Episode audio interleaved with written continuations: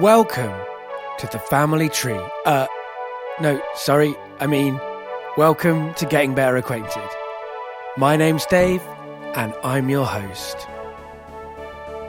Today we're getting better acquainted with The Family Tree podcast, which is a spin-off podcast that was produced by Jen Adamthwaite and by me, which means that today's guest is Jen Adamthwaite, who is my co-producer on the Family Tree podcast and also my partner. Today's episode will involve spoilers for the Family Tree, so please turn off now if you haven't listened to the show, or listen on with full knowledge that you'll miss out on the opportunity to have the twists and turns that the series offers. The Family Tree has a Patreon account, and if you sign up for that, as well as getting extra bits and bobs, including some previously unreleased Getting Better Acquainted footage that you can only hear if you sign up to the Family Tree Patreon, you decide how much money you want to give us per episode, and you signing up will really help us to be able to make a second season of The Family Tree. We're making it anyway because we love the show, but we could really do with all the help we can get. If you're enjoying The Family Tree, or if you're a regular listener to Getting Better Acquainted, please do sign up there and help me make my podcasts. This conversation might have been different if we'd have had an interviewer, because we are talking amongst ourselves rather than having an outside interviewer kind of asking us questions, and I think that would also be interesting too. But what you get in today's episode is what happens when two co-producers of an audio drama sit down with each other at their dining room table and talk about what it was like to make that show whilst drinking hot chocolate. So as a refresher to people's memories, or if you haven't listened to the show, an indication of what it's all about, here is the blurb that we put on the website to describe the show. This doesn't contain spoilers, but as mentioned, this episode absolutely will. When podcast producer Dave Pickering is approached by his dad with a mystery from the life of a long-forgotten friend, he decides to investigate it in the only way that he knows how: by having conversations. Mark Sullivan, who went missing 15 years ago, has been found dead. His body still has the arm he should have lost in a car accident and seems to have died 8 years before he disappeared. In a series of 12 episodes, Dave tries to uncover this mystery through conversations with Mark's family and friends. As he gets to know them, his questions lead to more questions. The mystery runs deeper than anyone imagined. The Family Tree is a magical realist drama about family, belonging, change, and identity. You can find The Family Tree at www.thefamilytreepodcast.co.uk.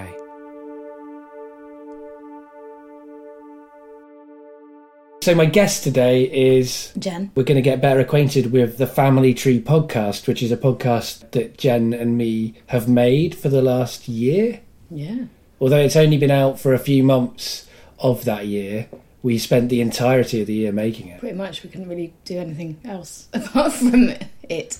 Full disclosure at this point, this episode will spoil The Family Tree, so if you haven't listened to it already, we'd really recommend you go and listen to it first, and maybe just don't listen to this episode this week until you've heard The Family Tree, and then you can listen to this, and you'll get a lot of extra kind of stuff from it. If you haven't listened to The Family Tree, obviously you're allowed to listen on. We can't stop you. The point of recording this was to talk about how it happened, really, wasn't it? How did the Family Tree come to be? What is the Family Tree, and is there a real tree in it?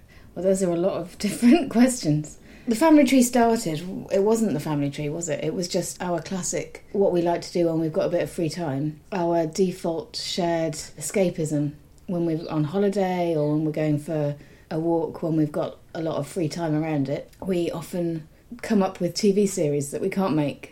Yes. And we've written some great TV series over the years. Yeah, I mean, it's not just when we go for walks, it's definitely something that we do, but it's also something that we do around watching TV. Like when we watch TV series, we talk about how we'd like to make TV series. So I guess there's two different strands of our shared life together that gave birth to The Family Tree. One was the fact that we're always making stories up together, but we can never actually get those stories out anywhere.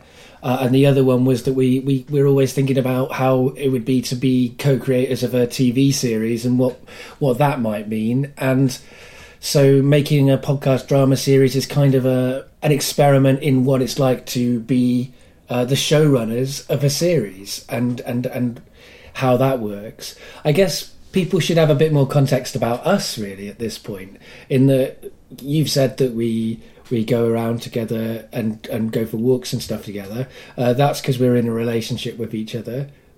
Coming up for how many years now? 16? It'll be 6. Well, yeah, next month it'll be 16. 16 on the 14th of February, Valentine's Day, which is not a great day to have as an anniversary if you want to get a table, to have a meal. And we met when we were both studying creative writing. Yeah.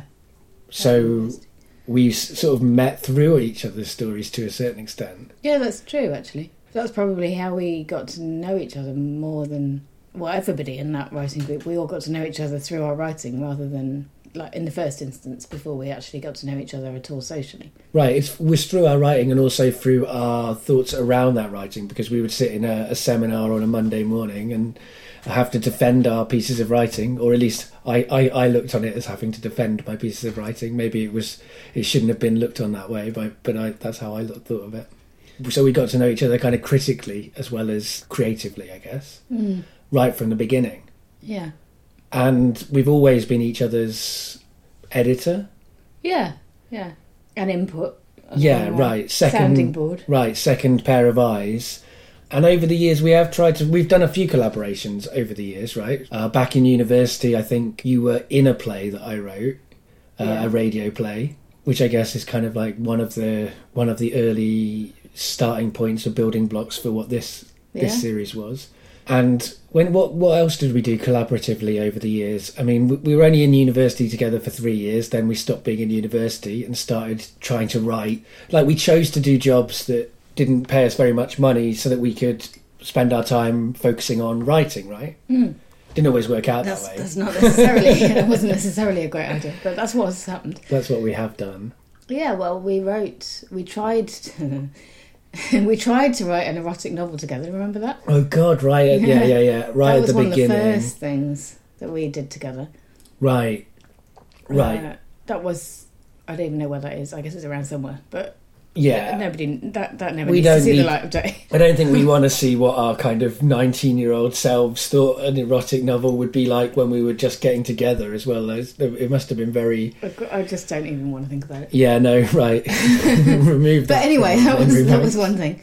But we also tried to write a novel that was going to be good, but we didn't really have the time to do it, and it probably would have been a better TV series. When we were like, maybe halfway through... living in London. Yeah. So we've lived in London around 10 years, right? Yeah. Probably more than that, actually. But anyway, yeah, about that. Yeah. And before that, we lived in Lancaster. When we were in Lancaster, I don't think we did any collaborations particularly. But when we'd moved to London, before we tried to write that novel, we co-published together an anthology of poetry that we wrote. Yeah. Like half you wrote, half I wrote. And did we write some together? I don't think so. We definitely edited each other's work much more than you would normally do. Like, it was... We considered both sets of poetry to be representative of both of our aesthetics, right? So we had to agree on the poems. And we also put together a live show that we did at a friend's live art festival, which we did, video and performance and words. You were in a box under the table. Yeah, I never really wanted to be in it, so... Well, you didn't want to be seen. No. Well, I didn't really... Yeah. No, I never really wanted to be in it, so... Then when I was, I didn't want to be seen. I'm not a stage person, I'm not a performer. Right. So I don't want to be. But when it became clear that my voice was needed, I found a way of being off stage. Well, I would have found a way of being off stage, except there wasn't one, so I was on stage in a box. Right. And then I think after that, we together co-produced a couple of series of short stories. Oh, yeah, yeah. Called, was it Sharp Things? Sharp Things, yeah. For Rethink Audio, which Rethink Radio as it was back then. And I also, for that, at the same time as that, I wrote a radio drama, which was a kind of, I don't know what that was like. It was like basically that series was called Numbers. The concept behind it, and again, it was two series that I made of that. The concept behind it was kind of, it started off with somebody in a call centre ringing up people from their life, from their past, to try and get kind of to understand themselves and to interview them like from the outside. And then in the series 2, it was revealed that that character was dead and that heaven was a call centre and that, purgatory was a call centre. And it went much more in a magical realist fantasy direction. And one episode of it was nominated for a Sony Radio Award. It was a episode where the main character, Sam, phoned her mother to ask her mother... she was finding out that she had died, so she rung up her mother, and there's kind of this conversation between a mother and their dead daughter, and that I think was another good kind of example of where the Family Tree came out of. I guess that's that series, Numbers. Well, it was also sort of your first step on your podcasting journey. Yeah, I didn't know about podcasts till then. Yeah. And it was a lot of years after I got into actual podcasts and started making Getting Better Acquainted, which people are listening to now, and other kinds of podcasts that I've made too. But none of them have been fictional since I started getting really into podcasts. But my first podcast experience was fiction. And it did all right. It did quite well. I mean, I went to the Sony Radio Awards. Didn't win, but it was a weird, surreal thing. Being at the Sonys in the evening with all of these kind of A-list celebrities, and then... the next day, getting up and going and doing my job as a library outreach worker, and thinking how weirdly different, you know, the distance between the kids I was working with and the stars I'd hung out with. But the other thing about that Radio Awards is it's, well, apart from the fact that Rethink Audio is obviously Matt's project, yeah, and Matt somebody Hill. We knew from that same creative writing course in the... Right, he met us probably on the same day, yeah, we all met. Yeah, so apart from the fact that that was his project, the Radio Awards was also where you met some other people who turned out to be crucial in... Right, that's right. Of the show. Our show was up against Answer Me This, which is made by Helen and Ollie. Yeah, so Helen's our friend. She's been very pivotal, and she's been in the Family Tree in the Cuttings episodes, but she's also been really a great kind of friend to us and talked us through some stuff all the way through the process. But I didn't meet her at that Sony Radio Awards. I reached out to her afterwards and said we were up against each other. I didn't have the guts to go and speak to her in the room. I sort of saw her from afar, I think. But then she came on Getting Better Acquainted. Her and Ollie came on Getting Better Acquainted, and I met Martin as well, who is another friend. And who has also been really important as a kind of, in this process, as somebody to talk to about... You know, how to make it. Yeah. Exactly. I mean, and also the podcast support group that Helen had started up has been another resource for us with this to help us to know what we're doing, because with Numbers, that was produced by Matt. I just wrote it, whereas with this we did everything, and I had some experience of it. You had no experience of pretty much anything we were doing. So we've been doing a lot of learning, both of us, in this process. Well, I suppose that's the other sort of thing to say about how it started was from the idea of writing TV series that we can't make. It became about kind of, well, what can we do that we can make, and also how can we fit creating a finished thing into life as it currently is, which is busy and full of work, and you know, we're tired, and I'd finished a novel and I wasn't necessarily in quite the right place to start a new one. Mm-hmm. I mean, that's part of it, isn't it? You've been writing novels. I've written novels, but I've also got out and done other kinds of art, some of which is a bit more you can get it out to an audience. Because I've run nights or I've made podcasts, and you don't need someone to publish you to get out there. Whereas you've had years of writing a novel, and then you finished it, and then these days people want writers to have a profile, to have an audience before they even start to consider them to be published as a rule. And so it was partly we were thinking, well, how can you do a project that can get your name out there in a quicker way than, and get an audience and reach people and get your work out to people and have the experience of an audience. Yeah.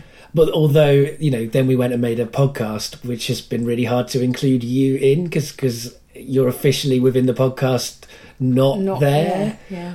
It's just your voice at the end doing the credits. But it's totally you as well as me. Like, it's, you know, it, just because I'm the performance face of the show creatively, it's been... Oh, it's definitely absolutely 50-50. It's been, I've had to remember that at times, because partly because the way we've framed it means that people often, when they react to it, I'm not included in that, which is right, because that is how we've built it up. But also, like, along the way, because I haven't been the voice, because I haven't been in it, and also because I know now about podcast editing as far as I know, but at the beginning I didn't know anything about it, so it's been difficult to always feel as if it was as much mine, even though obviously it is, and that is something I've had to keep reminding myself. Well, it's been great for me in that respect, because it's been really good to have you understand finally what podcasting editing actually is. It's like, horrible. Yeah, I'm sorry to anybody who loves editing out there, but this is not a room where we're in agreement with you. We both hate editing in many ways. All that sound in your head. Yeah, you hate it more than me, I think, because you're an introvert, and so it's really hard to just be constantly with people. It's actually really stopped me listening to podcasts as well. I used to listen to podcasts at any moment, if I was cooking or whatever, but when we were doing the editing particularly, but it hasn't even completely worn off, I just don't want the radio on or anything. It's just too much. I just want a bit of quiet. Right. But from a practical perspective, I mean, I do like the effect of editing, and I can enjoy editing sometimes, but it's also really boring and long and hard work and grueling, and there's nothing to show for it, and it's also ethereal, and if it crashes, and you had that experience twice. And also, the better job you've done, the less anybody knows what you've done. Right, exactly. So, which is good. So obviously, if you've done a good job, then nobody knows the pain. But conversely, if they do notice anything, it's your fault. Yeah. Like, it's not like, you know, you can't hide it. People, you know, and if they do notice something, sometimes people point that out, and that's harsh as well, because it's like, I mean, the Family Tree's been different. We've really, really listened back to the Family Tree a lot of times. So I think the final mixes have been very, you know, as polished as they could be within the confines of the format of the show, which is supposed to be badly recorded. And maybe we recorded it a little bit worse than we would have liked to. But we had, you know, from what we could get from the source material, it's been really polished. But Getting Better Acquainted, I just... edit it quickly to get it out every week. You know, sure, there's going to be noticeable cuts, big deal. You know, I'm not saying that, you know, as long as people can listen to it and they take it for what it is, then that's good. You know, from in my view. But there's a lot of sound purists out there, and I'm always very aware of those people, and more so the longer I make podcasts for. So that's been a hard thing doing the Family Tree, like worrying about if people will get that we're deliberately not polished. Like, it's part of the fiction of the show. It's part of what makes it feel real, hopefully. Yeah. Is that it feels DIY and kind of... Although then that's also been a problem for it, because there's been times where we've recorded things that are supposed to be in different locations that are in fact in the same location. So when a sound has happened that is explainable in one fictional location, it doesn't really make sense necessarily in another one. Right. That's been problematic. Yeah. I mean, making it sound real has been definitely an interesting part of the process. And I guess it's not even something we've written down in our... We've got a kind of list of bullet points to cover. It's not even something we've written down, but we should get to it. But I guess we're still at how it started, and we haven't even got to us even starting it yet. So it came from our conversations together about making stories and our previous collaborations making stories. And you as a novelist and as a writer generally gravitate towards magical realism. Mm. And I as a writer gravitate towards, I guess, realism and fantasy. And so or science fiction. And so or horror. But anyway, like weird stuff or real. And I like a bit of a mix of both anyway. Basically, we both really kind of make magical realism, yeah. I guess. And so we decided to make it that. And then it partly came out of your frustration, partly came out of our conversations, and it partly came out of my frustration with making so much true stuff, being known as authentic and being known as kind of like open and honest and all the things I want to be and I try to be. And I don't think people shouldn't lionize me for these things.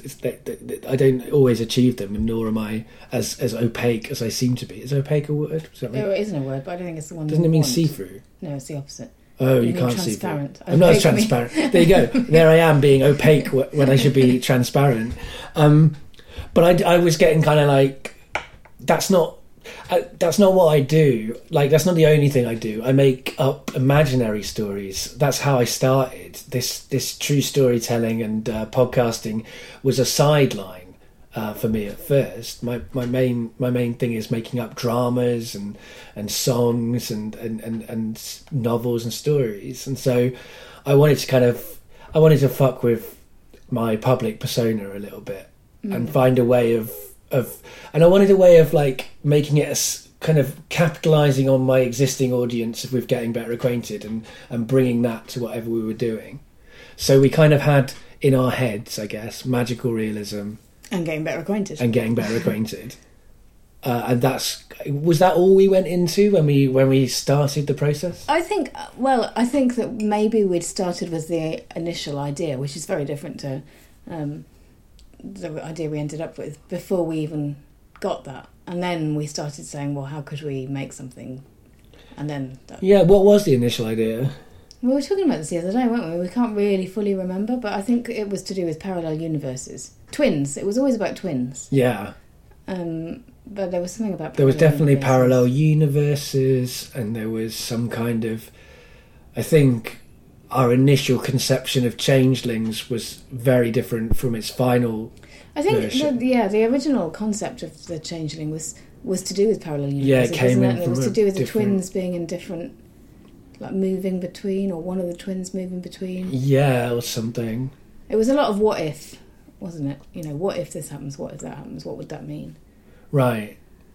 And then we were thinking, also I wanted to make something positive as well, because a lot of the stuff I've made of late, partly because I started a show called Stand Up Tragedy, had been tragic and had been sad and had been... So I wanted to make a family drama that was about a family coming together, because all of my work generally is about...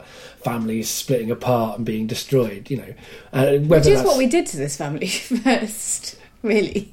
Well, we destroyed them so we could put them back together, yeah. And actually, it's doubly ironic because in the end, there's a really big tragedy, I think, in the heart of this series, which we didn't know about that really even till way late in the process. But anyway, so we're just getting started in the process. So we decided we'd make a magical realist thing that was a spin-off from Getting Better Acquainted, and I would be the person investigating the mystery. Yeah. And one of the things about it being like Getting Better Acquainted was that it had to fit in with life. So we didn't want a massive writing project. We didn't want to write scripts. Right. We didn't want to we didn't have the time to do that. It was never going to happen if we did that. That's ironic though, isn't it? Because we ended up putting a hell of a lot of time into making this show, and probably I would say pretty much as much maybe as if we'd have written it. Yeah, I think so. But we wouldn't have done it though if we'd if we'd realised, or no, if we would never have started writing scripts, and so we did do that amount of work, but we did it after. Yeah, and also the work had started. Yeah. We didn't have to write the entire script and then try and get it made. We wrote as we went along. We kind of created the world as we went along. Mm. Yeah, we had a basic skeleton of how it would work, but things shifted all the time, and we'd realise something that didn't make sense that we'd have to figure out a whole complicated explanation for. Right. I mean, so we started off just going for walks, talking about it. We took between Christmas and New Year in 2015, we came up with the basic bare bones of the story we wanted to tell. And invented, I think, the initial characters as well. Some of the initial characters. We changed the characters as we went on a little bit in terms of casting. Well, that was why I said initial characters. Yeah, okay, good. Sure. And that was a lot of fun. Yeah, it was loads of fun. And we did a lot of the character work was a lot done with the cast later on, but a lot of the initial character work was, we spent a lot of time sort of walking around the lake saying, well, what would Nathan think about this? What would Nathan think about that? What would, you know?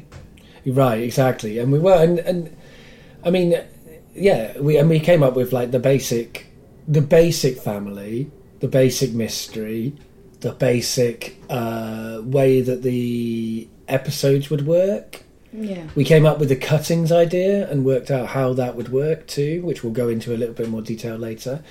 And then after that, what did we do? We sent off... We contacted a load of different performers that I knew, yeah, to find out if they would be interested in doing what we were doing. Yeah. We told them how much money we would pay them, so we must have also planned that. Yeah, I think... Well, no, did we? I don't think we did. No, initially we just said, are you interested? Are you interested, yeah. So we did that later, the actual working out the structure of how we'd make the show. Yeah. Because at that point, we didn't even know if it was going to be feasible. We didn't know if all of our performer friends would say, or if all of my performer friends, because you didn't really know them. I mean, and even friends, I mean, acquaintances and friends, I would say, maybe. So I reached out to a load of people, and everyone said yes. Yeah. I mean, which actually meant that a few people were a little bit offended that we didn't take them up on it. But yeah, we had like overwhelmingly everyone said, yeah, we'd be interested in doing that. Yeah. Which meant that we knew it was feasible, but it also meant that we then could take the characters and aim them at some of the people who'd said yes and work them through. Yeah, which meant a few different things, like Ben changing gender. Right, yeah, we gender swapped Ben and Cora. Yeah, because it was Cora wasn't going to be Cora, but she was. So, well, no, hang on. Ben, the eldest child, was going to be a woman.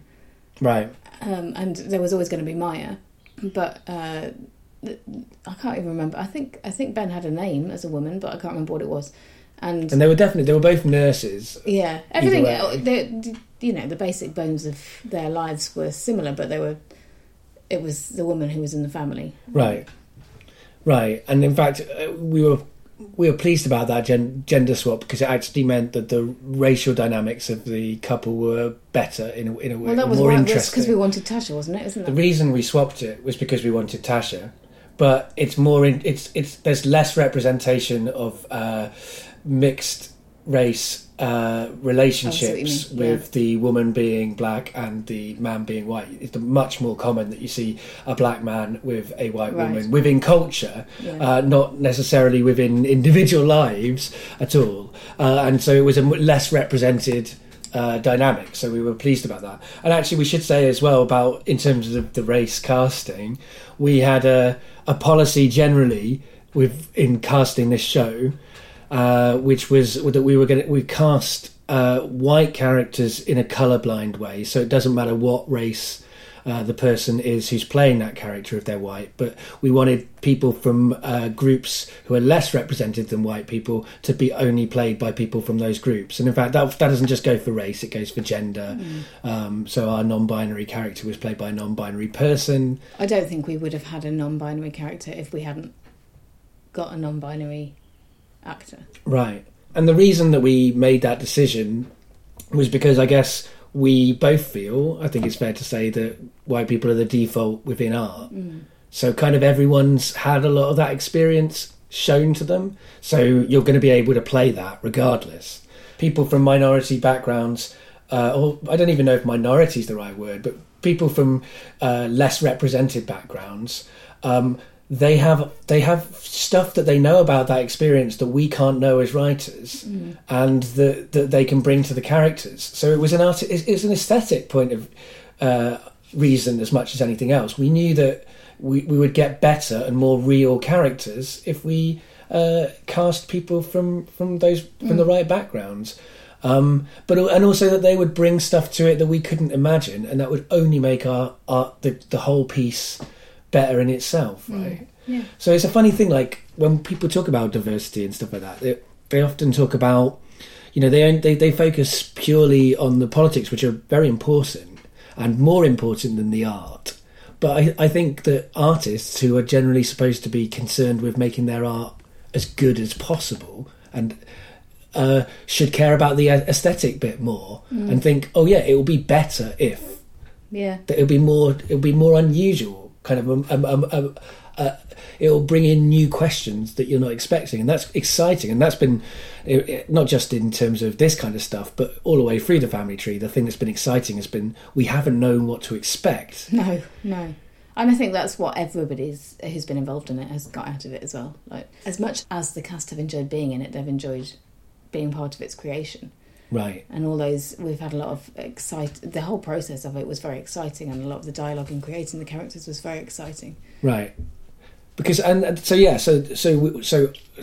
the cast, and we cast people in the roles where we, like we just said, we swapped a couple of the genders round, we changed some things within the families here and there to make the dynamic of the people that we had work. We had a pull-out, which meant changing... Nathan was going to be played by... Are we saying who? Yeah, we are. Yeah, we can. Nathan was going to be played by John Henry Fallon. At the last minute, he wasn't able to do it, so we had to get somebody else, which was Joss Norris, which meant that changing... The character of Nathan had been geared towards John Henry Fallon in the first place, so we then had to rethink Nathan a little bit, right, in terms of what Joss would be able to bring. And we didn't tell Joss at all who the past performer had been who was playing that character, because we knew, I mean, they know each other. It would have influenced how Joss would have played the character. He might have thought he had to be high status as John. John would have been high status, but Joss, they got annoyingly close names, John and Joss. Yeah. But Joss didn't play at high status and took the character in a completely different way. And that was one of the things we had, like, character meetings with all of the cast to work out what they wanted their characters to be, to hear their ideas of what they wanted to bring in and kind of agree with them, those kind of things. Yeah. Also, what we did with the characters is we only told the people who were playing them what their character would know. And so that kind of made it a little bit like a murder mystery kind of it was really format. Difficult to try and remember at any given moment who was meant to know what. Right. And I think... And in fact, I think the only person who ever knew everything was Mark, right? Begin with. Yeah, initially Mark was the only person who knew everything, but during the process of writing the show, of making the show, recording the show, that changed.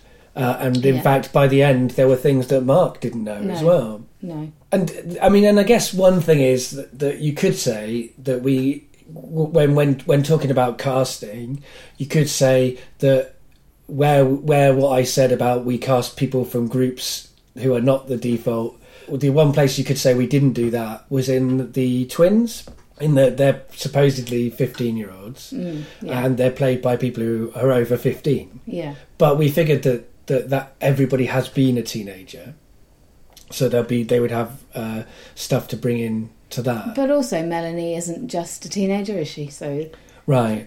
I think apart from all the complications that involving two 15-year-old girls in the production would bring with it. Anyway, yeah, absolutely. Apart from all of that, a real 15-year-old girl wouldn't have the adult experiences that Vera was able to bring that were necessary for her really subtle performance. Absolutely. And there was a lot of really subtle performances from the actors. If you listen back to the show after you know the stuff, there's so much rich stuff that you can pick up from what they gave in their performances. But by the time we were casting the show, we'd also started up loads of other parts of the work we were doing, right? I suppose we'd started... Yes, because we didn't know how we were going to... I mean, your mum was absolutely crucial. Yeah, that's true. To how it happened, but at that point, we did. To begin with, we didn't know that she was going to be prepared to very generously help us out. And we were aware that we needed to pay certain people. No, I think we did know. I think my mum mentioning to me that she would be prepared to give me a little bit of money that I would one day inherit early was part of the thing that made me go, well, we can afford to pay performers, we can afford to pay people, and I didn't want to make a show like this if I couldn't pay people. Okay, but so we wanted to make the show more money than we could get from my mum. Like we only had a $2,500 budget. Oh, we had a no frills budget and a ideal world budget, didn't we? Yeah, right. Indeed, exactly. And so we wanted to pay our performers more than we paid them. We paid them money, but we would have liked to have paid them double that amount. I think 3 times the amount. I can't even remember what it was. So we haven't had to think about it because we haven't made it. No, so from the start we were thinking like, how can we fund it? So we were looking into kind of advertising, and we were looking into sponsorship and funding, and we were doing a lot of that kind of work. But we were also starting up getting logos. Yes. Designed. The website. And the music, like very, very early on, we asked for the music to be written before, and we didn't tell Alex, who made the music, we didn't tell him what the show was about. We told him what moods we wanted, and the shape that we wanted the music to be, but we didn't tell him what the show was particularly about. He really wanted to know more themes, didn't he? I think we gave him a few themes. Yeah, I think he would have liked to have known more, but I think it's good that we didn't, because. Well, for a start, because I wouldn't change anything that he's done. He's done an amazing job on the music. But also, I think, because the show changed so much from the beginning to the end, it would have been really limiting to say exactly what it was and to have the music written for a thing that morphed so much. Right. Yeah, absolutely. But also, I mean, his music as well, like, I think... One of the things I like about his music is it was kind of left field. It kind of gave the show a texture and a kind of musical kind of identity, which I don't know we would have got if he'd have been writing specifically for what we were doing. It's kind of like he sent us a load of music, didn't he? And then we listened to it and decided which pieces we wanted him to do, and then we told him how to develop them or which kind of direction we'd like things to go. And then he kind of just produced a load of pieces. And that was an exciting kind of thing that happened as part of the process, I think. Yeah. And because all those things happened really early on, it became impossible not to do it. Right. Because we'd ask people to do things, we'd pay people to do things.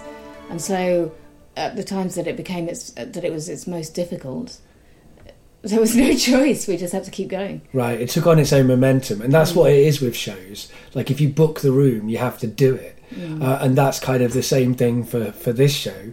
We'd committed ourselves. We didn't know, like you said earlier on, we didn't know what we were getting ourselves into. I've been saying to people, it's a little bit like having a child. Like, everybody says, oh yeah, it'll be easy, it'll be fine, I'll be able to manage to slot it into my life. And then when they have a child, you often have people go, oh my god, it's so much more work than I thought, and it's changed this and it's changed that. But because they've had the child, they have to get on with it. And it was very similar to that without the physical process of having a child and all of the extra responsibilities. I mean, nothing like that really. But that's a good. It's a comparison. It's more of a metaphor or something, isn't it? It's not really it's not a direct. This is what it's like. No, at the end of the day, we could turn it off and watch TV. But we didn't, No. We didn't, and we could. And also, there's a lot like if you pressure, like because we publicly said we were going to do it. We had to do it. We had all of these people involved. Deadlines. We said when we were going to put it out. Right. I mean, but a lot of the early stuff was just was going for walks and then coming home and then writing down stuff or going to a coffee shop and writing down more ideas. And we started to kind of build up our kind of notes sheets for the characters, for the plot, for how things worked, for the cuttings. And the cuttings was an idea that came out of... it was an idea that was just a gimmick in a way to get more listeners. Yeah.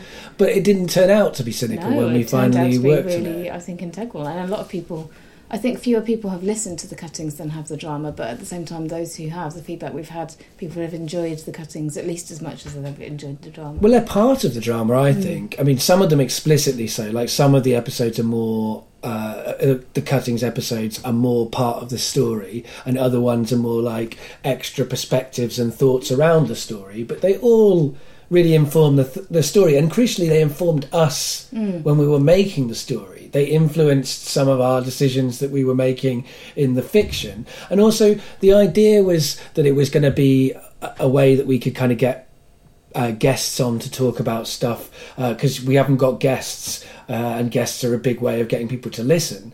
But the eventual idea of it being where the character of me is processing and working out what they're doing, but talking to people about it to get more perspective.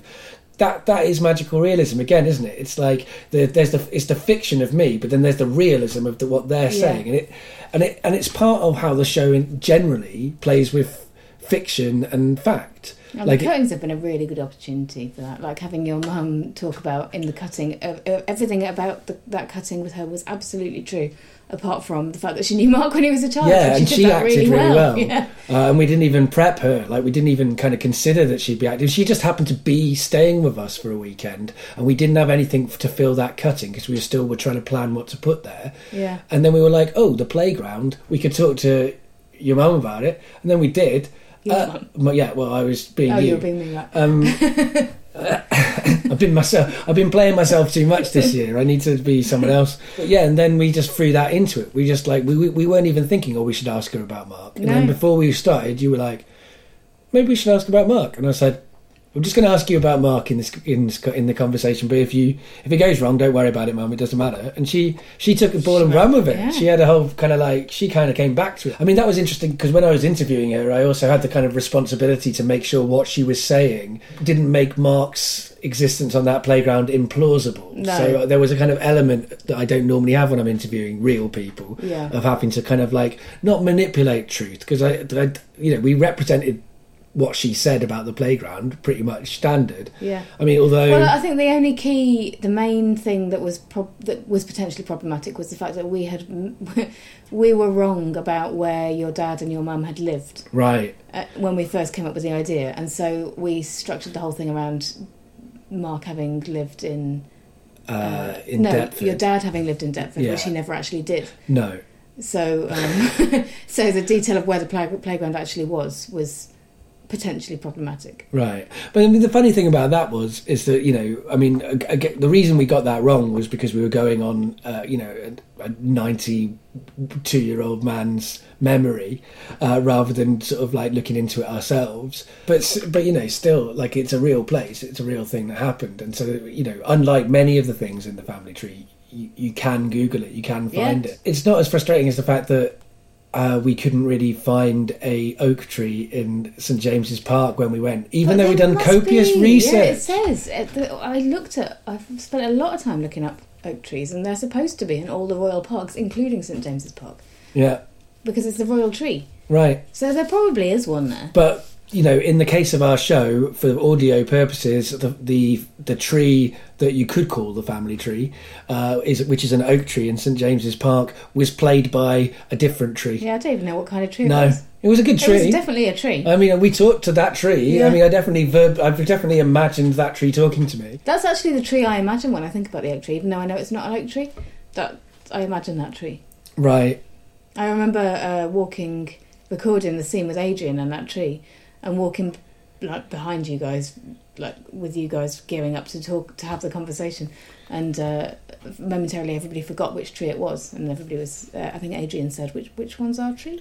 Right. And I don't know, something about him saying "which one's our tree" made it even more.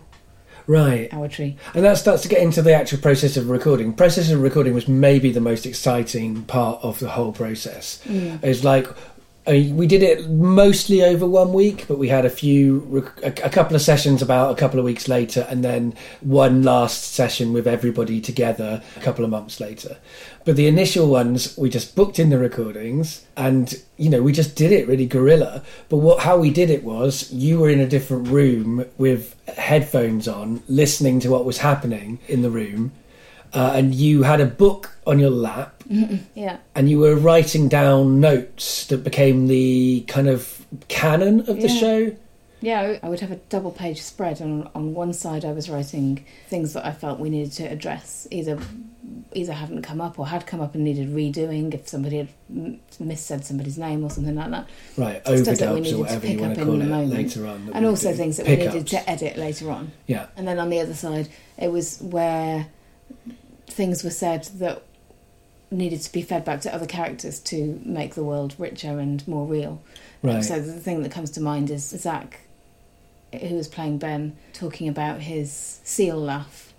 Right. And so that had to be noted down as because he invented in the moment that Ben had a seal laugh and that Mark had also had that laugh, and so that's something that would have been significant to the family. Yeah. So everybody had to know that. So that had to be noted down so that whenever anybody was there. That's right. Actually not the best example, because there were definitely examples that affected characters' memories or plots. But it did in a way, because I mean, it meant that when we did the last episode, we had to tell Zach, make sure you laugh like a seal. Yeah. There were lots of like moments like that. And, you know, the first one we did was Ben and Cora. And so the things that Ben said, we had to feed back to everybody else. But it was kind of like...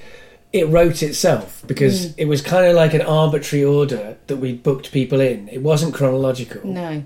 In some ways, it definitely would have been easier if it had been. And in some ways, there might have been strengths that we didn't get that we would have got if we'd done that. But on the other hand, some of the things that we had to then write in would never have happened if that hadn't been the case. Well, I think like having those obstacles to surpass is a great thing for creating stuff. But also, I think it made it more like a family as well. Like you'd have the little bits of somewhat of family history, and then we'd feed it into other people, and that kind of made it much more like the shared history that they all had became more and more real as we added like more details from this place or that place. Things like on Jane's living room, all the photos that were of the children. That was a really weird detail. I didn't even know how that came up. No, not but then after it got fed back to everybody else, it became an even more weird detail because everybody would comment on all these photos that she had of just children. Right. And especially for me, because I wasn't watching what was going on, I could imagine Jane's living room, which was not our living room, which is where we actually were. Yeah. And in that, I mean, that first one we did, we had like special, like not special effects, but we had like the sound of cooking and stuff like that we kind of prepared. And we also did, you know, we went to St. James's Park for the big episode in the middle of the series. And we did that on the same day as we did the first episode, though. So, you know, both the performances by Reverend Beach were recorded on the same day, but they, in the story of the show, happened a long time apart from each other. But I think... and we did that with all of the ones where there's multiple appearances. Yeah, Jane was the same, and also the twins. Yeah. And I think that actually was better than doing it linear. Yes. Because it meant that they'd just done the last one, so they could feed in stuff that they'd just done, and they wouldn't remember if they'd done it. And the twins were really interesting because Vera, who played Melanie, knew a lot more, obviously, because her character did, than Lucy did, who played Melissa. And we had to, after we recorded their first episode, with that being the case, and then after that we had to tell Lucy, well, we played Lucy the recording, in fact. That was how, the way that Lucy learned who Melanie was by us playing the Jane's confession tape. Yeah. Which Vera had already heard, but Lucy hadn't. Yeah.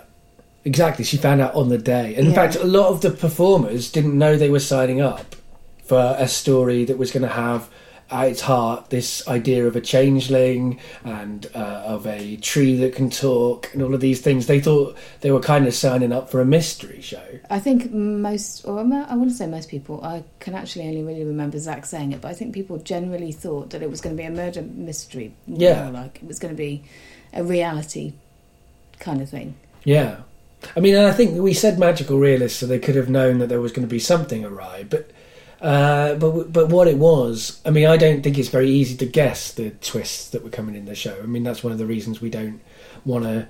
I mean, even though this episode is spoiling things, we don't want to spoil things because it's just such a part of the show to discover these weird things at a kind of certain kind of a pace. Mm. You know, we've designed it quite... I mean, we did a lot of thinking about the pacing of it and how each episode would work and what kind of a function every episode should do. I mean, even though we didn't write anything... No, well, yeah, no, we didn't write the words, but we did write the structure. I mean, although you did write the letters... Yeah, so, I wrote the newspaper articles and the letters. And I wrote the narrations, pretty much. with a little bit of improvisation around it. And Jos and I wrote the Nathan quotes as well for the things that Nathan had said to various... Well, actually, Jos was probably more integral in that than I was. Well, he told you them and you wrote them down, but that was very fast. That happened on the day. Really quick that's the thing. There was such a variety of different kinds. Sometimes we planned things loads, and then we also acted really fast in the day. And then, like often, we did work later to make things make sense that we hadn't quite got right at the time. So there was lots of different parts of it. And in fact, the actual way Changelings worked. Changed during the process of making the show, because we told Mark stuff that we didn't really agree with by the time we'd stopped talking to Vera, but we wanted Mark to believe because he believed what he believed in his performance. We'd already recorded it, but also we liked that. We realised that it was a real opportunity. For him to be wrong was really one of the most exciting ideas in the show, in fact. The fact that he tragically... didn't achieve what he meant to achieve. He thought he was doing one thing, but he was actually killing himself. I mean, I think when we had that moment of like, oh my God, if that, then that means that he's killed himself. And then we're like, he didn't know. And suddenly he became a lot more sympathetic as well. Right. Yeah. Yeah, I think so. Well, yeah, exactly. I mean, it's, and all of that is very complicated. And actually, like now we're talking about Mark, I don't think he did know the full story at the beginning. I think the person who knew the most of the story would be Vera, wouldn't it? Because I don't think Mark would have known who... And Layla. Yeah, exactly. So Mark wouldn't know who was going to... Which of the he would know who was making one. Oh, that's true, but he wouldn't know which twin. No, that's true. No, he didn't, did he? No, everybody knew different things. Adrian knew quite a lot as Beach as well, but he didn't know about the twins, but he did know about Mark and the Changeling. Yeah, and well, I mean, actually, Krishna, who plays Sam... Oh, Krishna knew everything, actually. Well, they knew everything, because by the time they came in... Everything had been, all the spoilers, all the things had happened. Well, one of the things that their episode is about is having a different perspective on the entire story. Mm.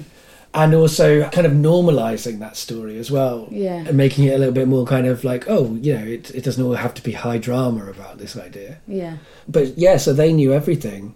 Although I think because they knew everything in one go, I think it was hard for them to process everything that they had to know. They definitely had some trouble grasping quite what was going on at moments, which is great, even better. Yeah. Because it's kind of realistic. And we had that with my dad as well, because that was a weird thing, having my dad and my brother performing. And in fact, my brother was only performing because we weren't sure that at the age my dad is, if he could remember the details. But then my brother turned out to be a really important character in a different way once we got the series going. I mean, I think he's quite pivotal in how the show works. But what we always said with my dad, and it was definitely the case, is that if he forgot stuff, that was more realistic, because that's actually how he is. His memory's not that great. And actually, that was really helpful in making it real as well, because as much as he forgot things, he also remembered things that he didn't really remember, which was also really nice as well. Yeah. Like the gate crashing the wedding, that's one of my favourite details. Like there was no... The letters said that he was invited... That your dad was invited to Mark and Jane's wedding reception. Yeah. But your dad just decided that he was actually at the wedding. Well, also he got into his head that Jane was a real attractive woman. Which, I mean, I'm not saying that the character of Jane wouldn't be considered attractive by some people or whatever, but what was funny about that is that, you know, obviously my dad had never met this character, but I think it partly came from your, like, how you wrote Mark's initial seeing of Jane. And in my dad's head, he just kind of remembered this young man's kind of romantic feelings towards this woman. And so then he sort of like went, oh yeah, she's an attractive woman. And he came back to that all the time. Like he came back. Well, I guess we did both of his performances on the same day again. Yeah. So it was only on the same day. Like when we were editing it, it felt like, well, how the hell has he kept this in his mind? But actually, now I'm telling you now, it was on the same day. Yeah. But he definitely he definitely focused on that, which was very realistic thing that my dad would do, for better or worse. That was a weird thing, mixing in the real... And I had to do it all the time, because one thing I didn't know when we thought that this would happen, I didn't realise how much acting I'd have to do. No, we should have realised, really, but for some reason. Well, I just thought playing myself... Just be like, I won't be acting. I'll just be talking to people. They're the performers. Of course, you did know all the details. I know. So I had to. Yeah, exactly. I was the only actor who had to pretend not to know things that they knew. But I was also like having to perform myself in very, very unlike me situations, and situations I wouldn't necessarily get myself into. Or if I did, I would probably react the way that my character does. But I don't know if my character's sympathetic by the end. And I feel like by the end of the series, I'm not playing myself anymore. I'm playing a different version. You definitely wouldn't push the characters. There's certain questions that you asked Melissa and Melanie that you wouldn't really have asked. Well, with the stakes being what they were, though, I think that's the thing. I think it's hard to imagine, isn't it? Because it's like you wouldn't have been so confrontational. Though you wouldn't have said to Melanie, "But you're not a 15-year-old girl, are you?" I don't think you would have. I don't think you would have. The real you would have probably approached that a little bit more tactfully. Well, I don't know. I've not had a history of being tactful. I may be a bit more tactful these days. And also, I think that it's in the stress of the situation. Mm. I've been interrupted in my own house by somebody. Yeah. And also, I don't know what's real and what isn't real at the time, but I do know that unreal things are happening. Yeah, maybe you would. And I think that was I don't know. It's an interesting question. Would the real me have done it? But I think the me by that stage in the actual narrative. Because that's the thing, it doesn't happen in the first week of me investigating this mystery. It happens like 7 months into it or whatever, like in the actual narrative of the year. Because that was the other thing, we had a fake diary for the year. Which was really helpful. Really helpful. We were constantly referring to the fake diary. Yeah, which said when the recordings... You know, when the character of me was recording people, rather than when the actual recordings happened, it was when the character of me was recording it. So it was like, okay, so today it's going to be in the morning, it's going to be at 10 a.m, it's going to be on this time of the year or whatever it's going to be. And there was certainly later ones we had to say don't really refer to anything that's happening in the news. Luckily, that wasn't the case for Ben and Cora. When we recorded the entire family, that was definitely part of it, wasn't it? Because when we recorded the entire family, we recorded that in real life in July. Yes, but it was in the show, Christmas. It was nearly Christmas, yeah. So we had to keep remembering that. And also the twins had had a birthday and we had to... Well, they decided they had a birthday. And we had to make that work within the plot, yeah. I mean, that was a big part of it. Like, the actors would... So some of it was written in advance by us, some of it was written in advance by the actor, but some of it was just created in the moment improvisationally, and then we went with it, because that's what you do in improvisation. I mean, even though it wasn't a strictly speaking yes and situation, there was lots of times when I was attacking people or arguing with people or whatever, like in how I would phrase my stuff and how they would phrase their stuff. There was a lot of hostile witnesses. That was another thing. I had a lot more negative feedback from my guests than I normally have in a Getting Better Acquainted. I remember sitting out there, like feeling so awkward when I think in the conversation with Ben, but also with Melanie and Melissa, it was just kind of like, is it going to get any worse? Right. But that was so great what they brought out for those characters. Yeah. Yeah. I mean, this is the thing, though. I mean, it is an interesting question, like what the morality of the show is really in the end, like in the. I can see how I become a less sympathetic character as I go along, and I can see how we should all feel for Melanie and all things like that, which we deliberately put in.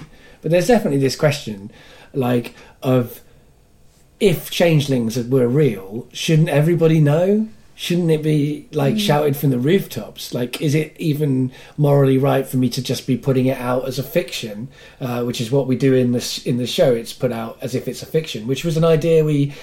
came up with very close to the end again, like just before we recorded with Krishna. Recording, yeah, which was great because it meant that we could refer to it and actually introduce it into Krishna's episode, but which was luck again because they had to reschedule that recording from a different time. So again, like the whole process has been like luck's been a big part of it.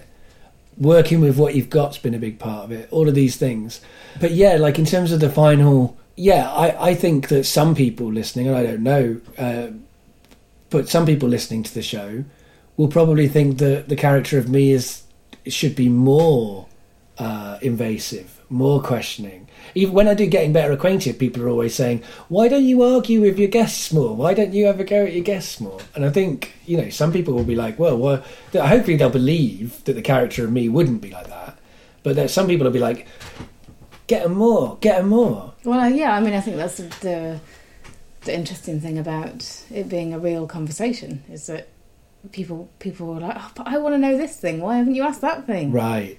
And hopefully in the second season we'll be able to address some of those questions that people want to know. Mm. And in fact, we're going to put out an episode where people, hopefully, because that was one thing we wanted to get happening in the show that we never managed to really take off, was to have people ringing in and giving their theories and incorporating their theories into the show.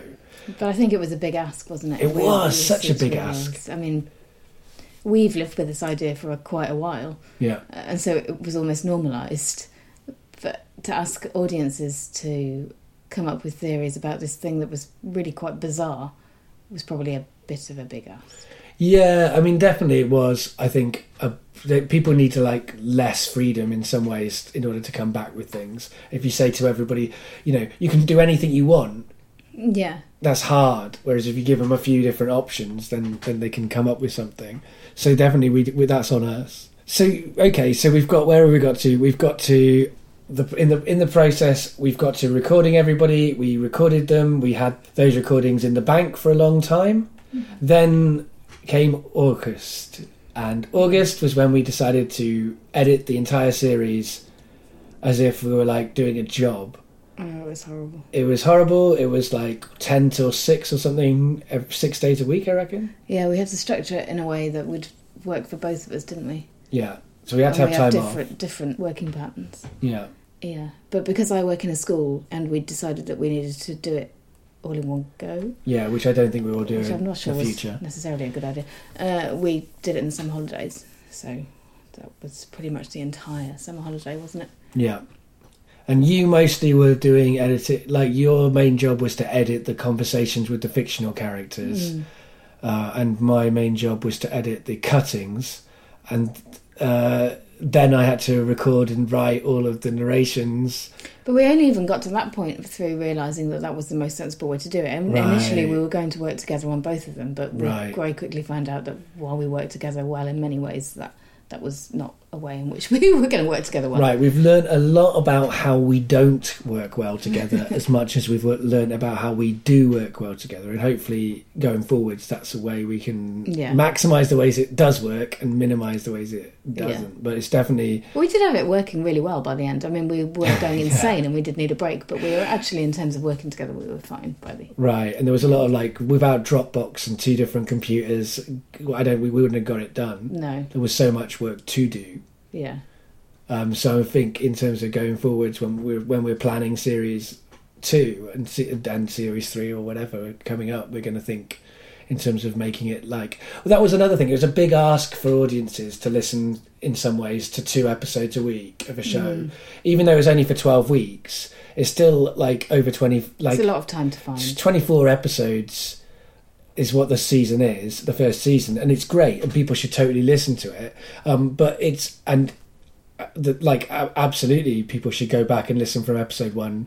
You know, now if you haven't already. But now you can do that in your own time. Exactly. If you were trying to keep up in real time, which some people were, then it was quite a lot of time to find. Right, it meant that as the series went on, different people would be in different places who'd be talking to us. I've just listened to episode 3, I feel this, and somebody else would be, I'm listening to episode 7, and it's really good, it's this. It was a big ask for us as well. We asked a lot of ourselves and from our listeners, and I think it's worth it, so worth it. I'm proud of this show, without a doubt, and it's such a good experience, I think. I mean, it's been a great experience for us. We've experienced it too. Yes. As well as... And I've learnt... I think we've probably both learnt a lot, but I've learnt so much, so many skills that I didn't have that I've learnt. So not only the sound editing, but also directing, such as it has been. It's been very laid-back kind of collaborative directing, but at the same time, that's not something I'd had experience of. Right, and you stepped up to it too. I was a bit worried because you are a quiet person and an introverted person and quite intimidated by telling people what to do who aren't children, that you wouldn't be able to bring yourself to step up, but you totally did. Yeah, which was a really good thing for me to learn and to do. Well, it was we had to trust each other, basically. Yeah, we had to just go, right, you're going to do that, you're going to do this, we'll do it, it'll happen. You had to trust that I would be able to perform, and I had to trust that you'd be able to direct.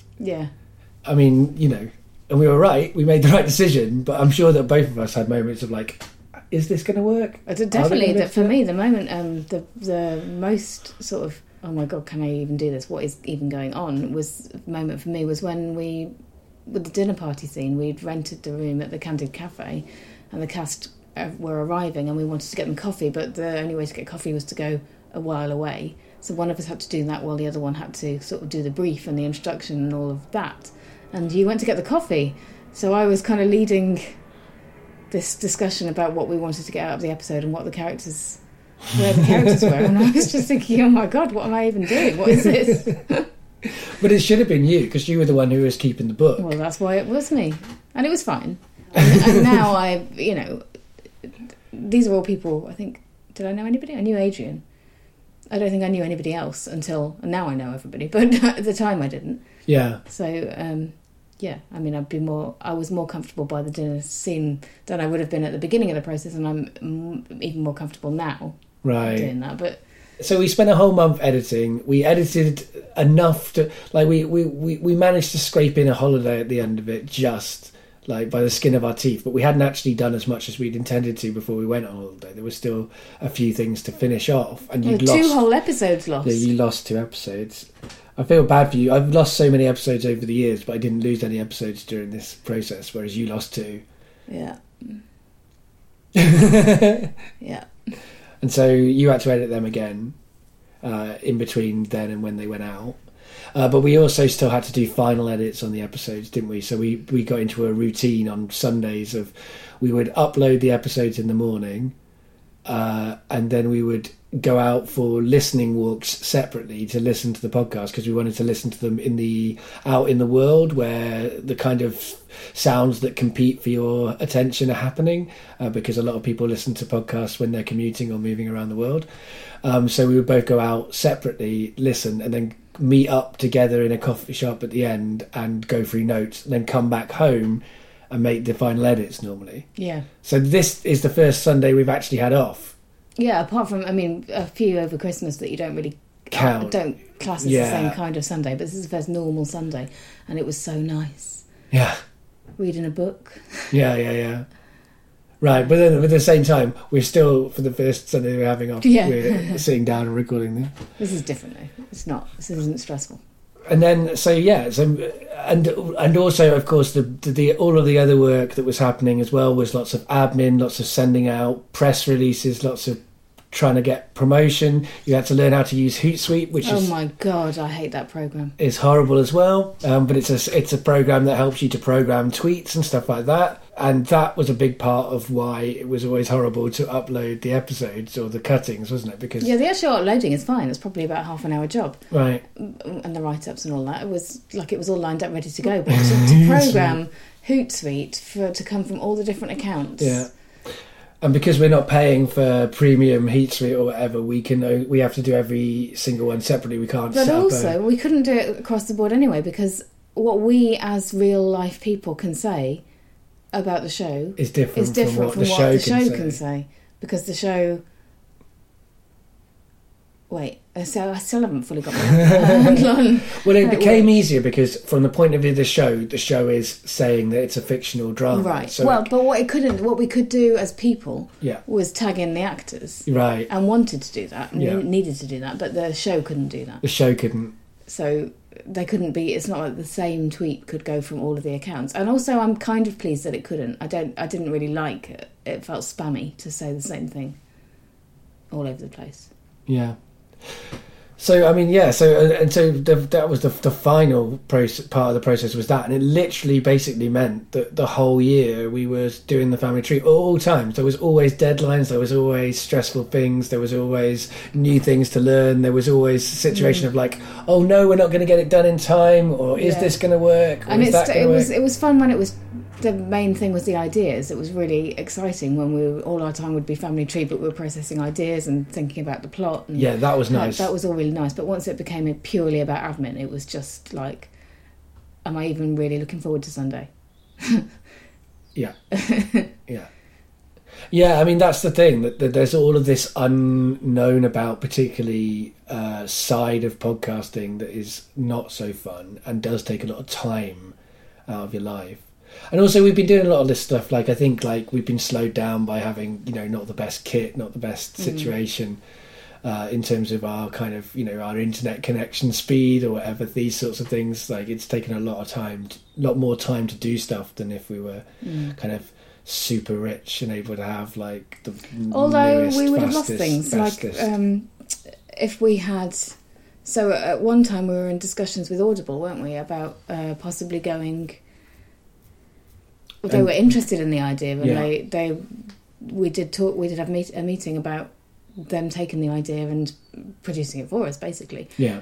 Which in some way, in the end, we didn't, because we wanted to keep our cast and our which we already had by then, and that wouldn't necessarily have been the case. But the other thing that would have happened, although the sound quality would have been better, it would have been studio sound, which would have been very different to what we actually had. Exactly, and it would have been behind a paywall as well. It would have been not public facing. So although we would have had, you know, we maybe would have reached more people, but we wouldn't have had the potential to reach everybody. No. And that's like... We would have been paid. That would have been... Yeah, there might have been some money. And so it was a difficult thing for us to make the decision to do. I think we already had the recordings in the bag, though, so there was no question we would be able to go with anybody that wasn't going to use the performers we'd already recorded. I don't know, I think we only had a couple of recordings in the bag, but what we did have in the bag was all the character development that had only happened because of the people that we had involved. They'd written it, so you couldn't have anybody else. We weren't going to leave anybody behind. And also,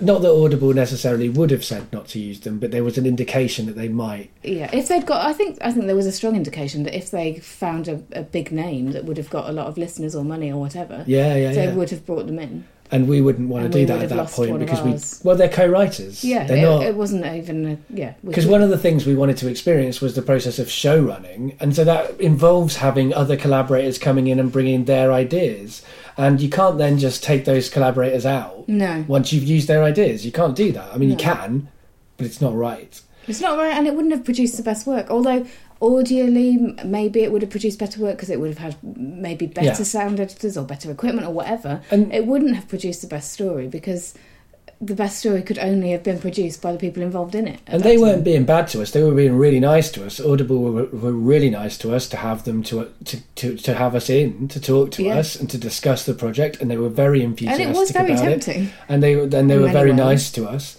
and I think if we'd have been in a different position, in a different project... Well, I think what we said was, if we'd started with them, then it would have been great, but the problem was we were too far into the process, and... We'd already dived in, and so the show was already creating itself, and so we didn't... I don't know, in some ways during the process, it's felt like, you know, this show is not really in our hands, like it's making itself, it's creating itself, and we're just kind of... It's custodians looking after it, making sure it's still that, like, it goes in the right directions that it wants to go. Yeah. I mean, it's kind of been a bit like pruning a hedge, or like making a sculpture or whatever. Like the substance is there. We're just making it kind of like look how it wants to look, like how it should look. Yeah. So turning down Audible was I think we did that. We turned down Audible in the middle of the process of I think we went to see them in the middle of the recording week, didn't we? Or the 2 weeks we were recording. Because the recording week was also structured around the school holidays, which was the Easter holidays. Right. So probably it was around then. Yeah, I think that's right. It was definitely a work day, because I remember sort of it was weird going into the city and going into a different office, an office where people were working. Yeah. Yeah, yeah, absolutely. Well, that was the thing, that the show had to be organised around the times that you could do around your job, and so that meant it was weekends, it was holidays, and it was evenings. Like Thursday evening was pretty much a Family Tree night, because we would upload the cutting that night, and then we'd often have a couple of evenings you'd have to do other Family Tree work, and it's, you know, there's just been two of us doing all that stuff, and neither of us really expected to be doing all that stuff last year. No, and it's just as well, because I don't think we wouldn't have done it if we'd known how much work it was going to be. No, but now we have to do a season 2, because we know that we know what we want to make. Yeah, you know, we're not going to spoil a season 2 for you guys, But we have a lot of ideas. But the making process is going to be very different, and I think already we've got the ideas, but we have taken a much gentler start to the year, which was necessary. Yeah. And we're not running, we don't have to rush it as well. Like, no. We don't want to rush the show. We took a year to make this one. There's no reason why season 2 is going to come out. Well, it is going to come out sooner than a year probably, but it's a different process. It's not really starting it now. It's already there. Yeah. Well, yeah, I mean, a lot of the work, we don't have to develop the Sullivan family or anything now. They're there. When it first came out, it got a really good review on the AV Club. It has had quite a lot of listeners, but it definitely hasn't, like, kind of gone viral. But, I mean, Helen always says audio very rarely goes viral. But so we definitely need people to tell people about it, to get people to listen to it, to share it around. And also, if we're going to make season 2, it'd be really great if people could... support us on Patreon, and which has been, the people who have done that so far has been really, really helpful, because it's meant that we do have some money behind us to start season 2. Exactly. Which was going to be a lot more difficult without that. So thank you if you are one of the people. Absolutely. And we need people to sign up to Patreon. We need people to listen to the show and to share the show and to tell people about it, because I don't know, like, I don't think anything else like it is out there, is it? I mean, I don't think so. There's things that cross in certain ways, but I don't think that this particular amalgamation of... This combination. No. There's loads of other really great audio dramas out there. We're certainly not saying that we're, like, unique in the fact that we're an audio drama. It's more just it's the fact and fiction, it's the long-form conversation style. Mm.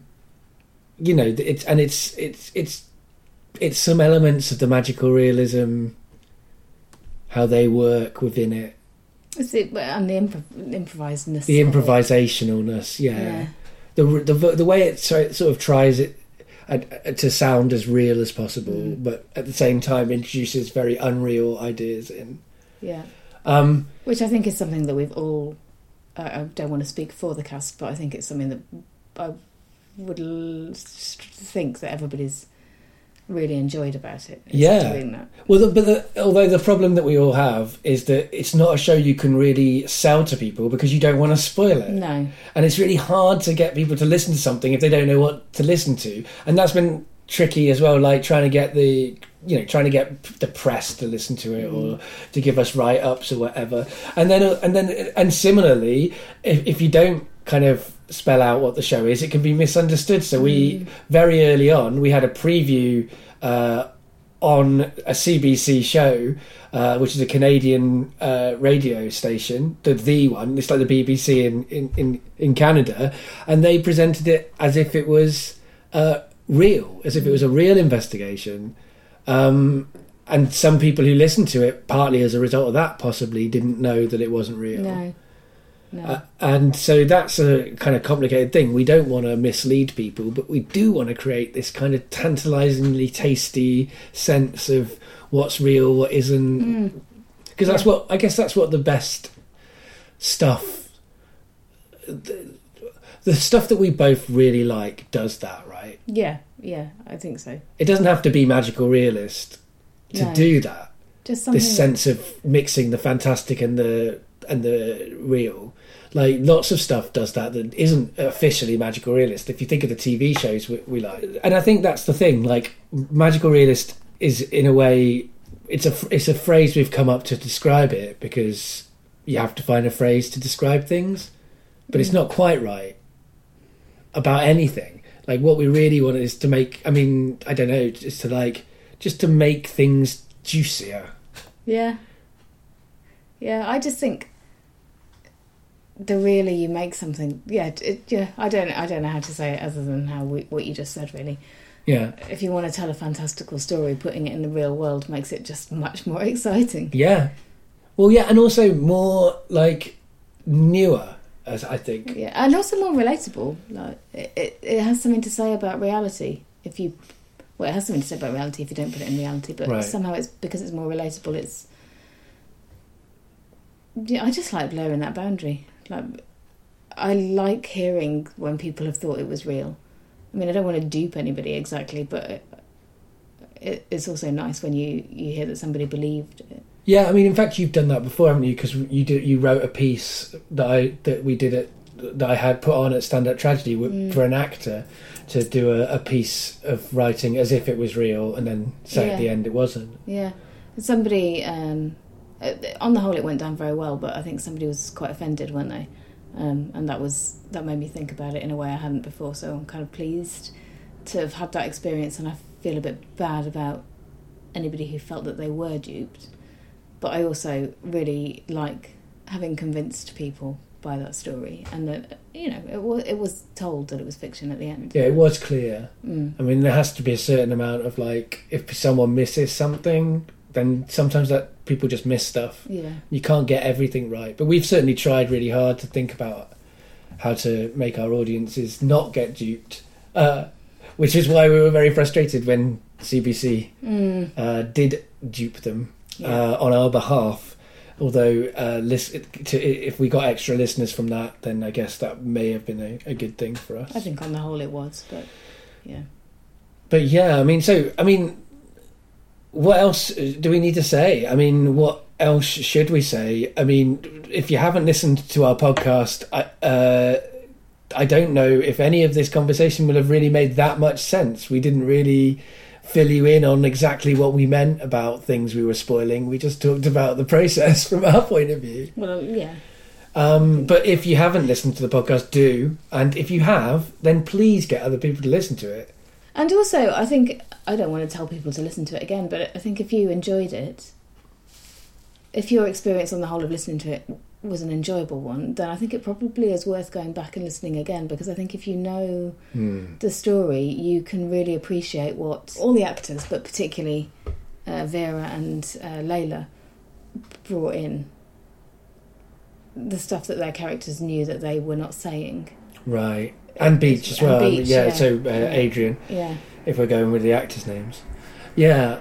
Well, and just, like, there's so much work and detail that's gone into this. And the thing is, it's very easy for me to be enthusiastic about this show because it wasn't just me. So when I'm talking about the work and the detail, I'm not bigging up my own work and my own detail. I'm bigging up Jen's work and Jen's work and Jen's detail, and the performers' work and the performers' detail, and Alex, who made the music's work, and his detail, and even, you know, Ruben, who made the Family Tree logo, which, although it was based on a logo that I sketched out, it's better than I sketched out for sure. Like, and it's become, I think it really has worked as a logo. It's really, it's going to stay. It is the logo of the Family Tree. It's become part of the. Well, the logo itself changes its meaning as the series goes on, which is quite an exciting thing to have in a logo. Yeah, and also what the Family Tree means has certainly changed as the series. Can you remember how we came up with the title? I remember that it was difficult coming up with the title, and then when we hit on it, it was like, oh yeah, that's it. But I can't remember the process. I don't know. We did take a long time trying to work it out, and also the logo. All of these things, like, we spent a long time working out every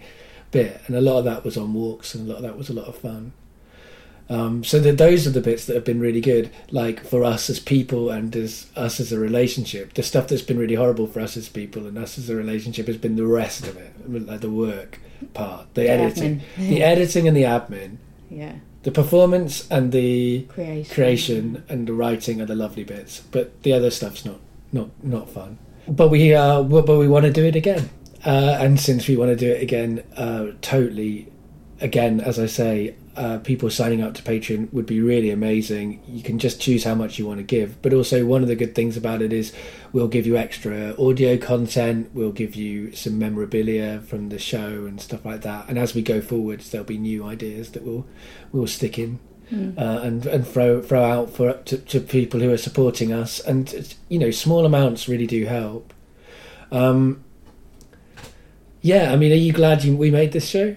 Yeah, no, I totally am. I mean, it's been quite a year and it's been very difficult in some ways, but I don't know what I would have been able to create this year without it. Probably nothing in its entirety because of the way life is at the moment, but yeah, I'm super glad I've made it, and I've learnt so much, so many new skills, and yeah, I think I'm a Yeah. It's really... I mean, I feel that way too. I feel like I've learned a hell of a lot. And I mean, I don't know if I even feel like maybe at the end of it, I feel like I know less about audio than I thought when I was going in. But maybe that's a bit more accurate. And so that's a good thing. But just generally, like, performing it has been... It's been really great to realise I can do that. Mm. To realise that there was so much acting involved, and then to... I'm not going to say nail it, because I don't know, but I think you did. Yeah, I think certainly you did. I definitely forgot how difficult it was for you, because you were doing such a good job of it all the time. And you would get really stressed out before a recording. And I had to remember that you were acting as well. Yeah, right. Yeah, exactly. It was a different thing going into each recording, because I was acting and you were directing, and they're different things to prepare for, and they're different processes to be in. And, you know, it was a joy acting with the actors as well, because they're such good actors and such good improvisers that it was really a joy for me to perform with them, to have that kind of stuff to work off. I'm definitely glad that I did it. I think I also what I'm glad about is how it turned out. Yeah. Yeah, I don't think... I don't know what we imagined, really, but I don't think this was quite it. It's much more than what we imagined. Much more, yeah. More is right, like, yeah. And that's why, you know, that's the thing. It's an unfamiliar format, I think, for people, and it might take a little bit of time for them to listen, to get into it, to work out what it's doing, how it works. Not for everyone. Some people will immediately listen and get into it, but I feel like if you do the work, it really will reward you. And it's a pretty pleasant kind of work to listen to conversations and try and work out what people think. But it's less of a... You can't just sit back and relax as much. You have to pay a little bit more attention than a lot of kind of art that you listen to. And not all podcasts are like that. Like, for example, I used to love listening to Radiolab, but I very rarely listen to Radiolab now, because that requires a lot of attention for me to follow all of the story. Whereas I like to listen to things I can have a little bit more in the background, so, you know, as a general rule. So I get that it's a big ask to ask from people, but I think if you can, if you've got the time to listen to our show, it's worth it. And there's podcasts out there that I'm listening to that I have to put the work in and put the effort in, and I love them, and they've changed my life. So hopefully this is a show that can do that for other people. But I think, to go back to your question, even if nobody listened to this, I'd still be proud of it. If nobody listened to it? Yeah. Yeah, I mean, obviously that would be bad. I'm not saying that's like the ideal world, but I still think it's a good piece of work. And right. And I'm glad that I did it. Even if nobody listened to it, I'd still be pleased that I created it. Much like I'm still pleased that I created my novel, even though the only people who've read it are the people I asked to give me feedback on it. Yeah, but that said, I mean, you are still getting your novel out there for people. Like, you are still sending it out to people. Oh, yeah, I've not given up on it. You haven't given up on it. But I'm still... But you're proud that you did it. What I'm saying is... Yeah, no, I know what you're saying, because I've had that same experience with a novel myself of, like... I remember when I wrote...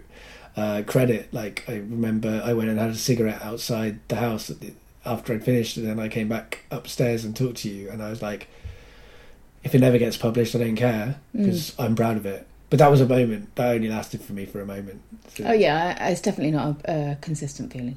Yeah, right. But if I had to say ultimately, then yeah. But if people want to represent you, either as an agent or if you happen to be an agent, I do need one. Yeah. Well, if you happen to be an agent, I'd love one too. Just someone to, like, help me to get jobs that are about me making stuff rather than jobs that are about me doing admin. I don't mind doing admin for the Family Tree as much as I mind doing admin that is not from the Family Tree.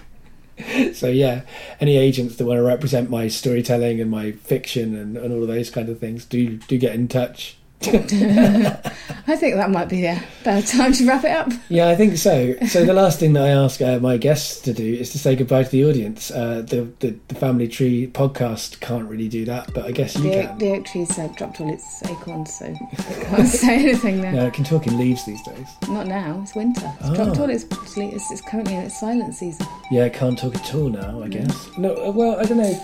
Well, still global warming. Global warming means there's still leaves up in the trees, so it's a bit more tricky. Yeah, maybe it can. Well, anyway. It's not here.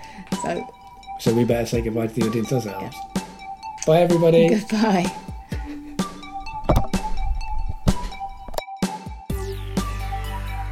You can find The Family Tree at www.thefamilytreepodcast.co.uk. You can follow Getting Better Acquainted on Twitter at GBA Podcast. You can like it on Facebook.